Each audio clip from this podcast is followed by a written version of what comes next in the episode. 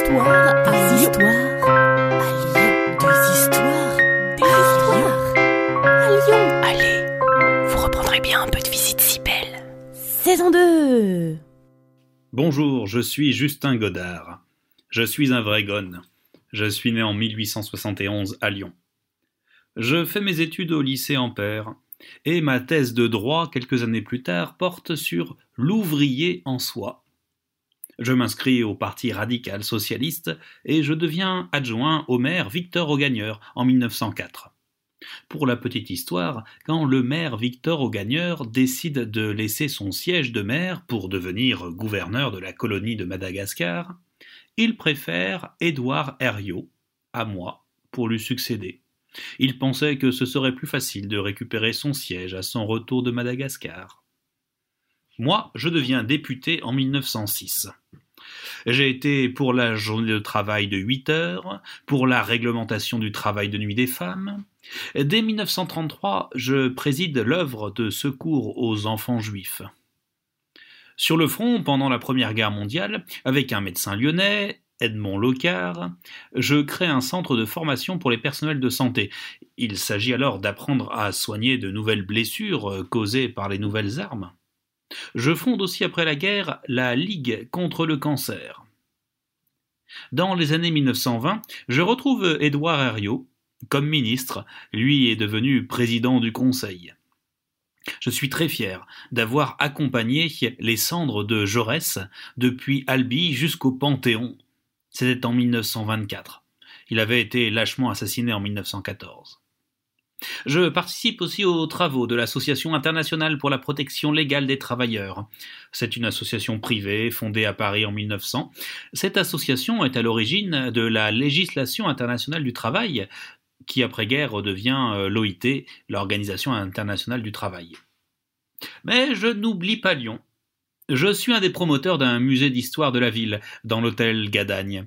Et j'ai aussi participé à la création du musée de la marionnette, au même endroit. Et oui, nous sommes la ville de Guignol.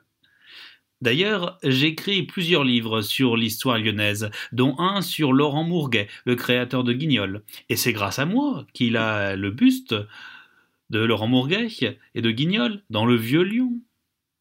Mes autres livres portent sur les révoltes des Canuts en 1830 et celles des Voraces en 1848. Bon, c'est vrai, mon livre le plus connu, mais écrit sous un pseudonyme, c'est La plaisante sagesse lyonnaise. Euh, voici un exemple de plaisante sagesse. Vaut mieux prendre chaud en mangeant que froid en travaillant. J'ai créé la Société des Amis de Guignol, puis l'Académie des Pierres Plantées. Euh, voici d'ailleurs un extrait des statuts de l'Académie des Pierres Plantées. Tout nouvel académicien devra revêtir les habits de guignol et, autour d'un machon, devra entretenir les traditions lyonnaises. Voilà qui donne la couleur. Mais je suis encore plus fier de faire partie des 80 parlementaires à n'avoir pas voté les pleins pouvoirs à Pétain en 1940. Pendant la Seconde Guerre mondiale, je suis résistant au sein du mouvement Front National, qui n'a rien à voir avec le parti de Le Pen, je précise. Je suis le maire provisoire de Lyon à la Libération.